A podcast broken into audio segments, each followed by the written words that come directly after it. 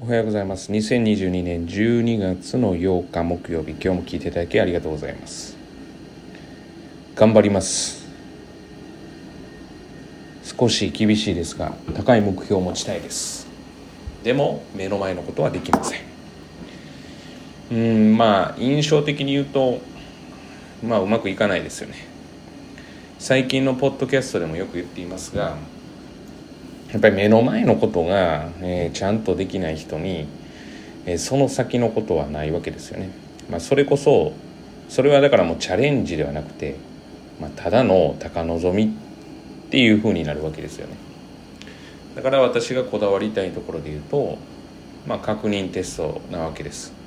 まあ、これは、えー、いつ前回か前々回ぐらいに話したとは思うんですけれどもこれってまあ1週間で与えられた範囲があってでそれを、まあ、いかに、えーまあ、自分なりにこう勉強して、まあ、それを100点、まあ、取れるように頑張ってくるっていうもの。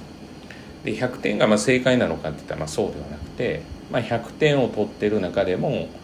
えー、いい勉強してる100点の人もいれば、まあ、ギリギリいっぱいの100点の人もいればっていう、まあ、日本人はどちらかというと減点法システムなので100をマックスにしてまあ要は100を取るために頑張る。でもその思考を100点満点なんだけれども自分は100の中でも他の人とは違う120130140っていうのを、目指してやっていく。まあだから140も高止まりではなくてまあ当然ながら200300っていうところを目標に置くとまあ成績上がりやすいのかなと思うんですけどそのテストでまあ、正直30点40点50点ぐらいを取られると、うん、まあその指導してる私が悪いんですけれども特にその中3とか受験学年であるともうどうしたもんかなっていうかもうそれが限界なんですかねみたいな感じになるわけですよね。で正直と私の中で言ったらこのこの子は取れないなとかあちょっとやっぱり今じゃ厳しいなっていうのは見てるつもりででそれでね違和感が出てくるわけですよね。まあ、大体この生徒だったらこのぐらい勉強してこんなもんかな。でその期待を裏切るというかいい意味で裏切る。場合はああまあ伸びるよねっていうふうになる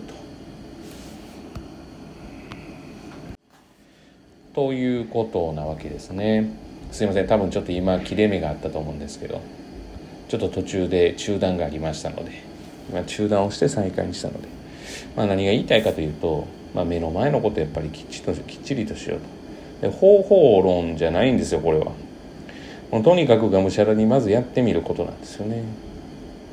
で量は足りてるんだけれどもできない人っていうのはまあ、あとは思考が大事なのかなとか、まあ、何も考えずに作業になってるのかなというふうには、えー、思ったりしています。ま、ですからまあ、目の前のことを一個ずつやっていってでその先ですよね、えー、まあ自分がどういう未来歩みたいのかっていうことでやっていくのが大事かなというふうに思います、まあ、繰り返しにはなりますが最近よくというかまあ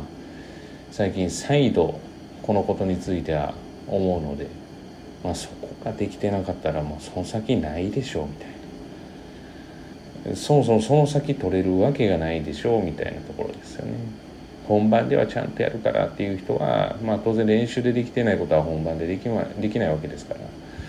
練習でできないことが本番でできるぐらいの勝負強さがある人は私の中で言ったら本当にもう限りなく、えー、少ない数パーセントぐらいの勝負強さの人でしょ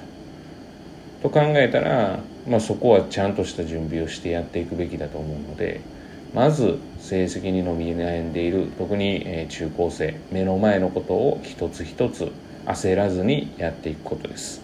焦らずにというのはいい意味で焦らずにですね、まあ、ここも言葉で表現するの難しいところなんですけど。これがですね体感として自分の中でうまくいき始めるとまあ物事はびっくりするぐらいうまくいくっていうふうに、えー、私は考えています。目の前のことをきっちりとやりましょう、えー、本日は以上です。今日も聞いていただきありがとうございました。えー、今日一日が皆様にとっていい一日となることを願いましてまた次回お会いしましょう。では。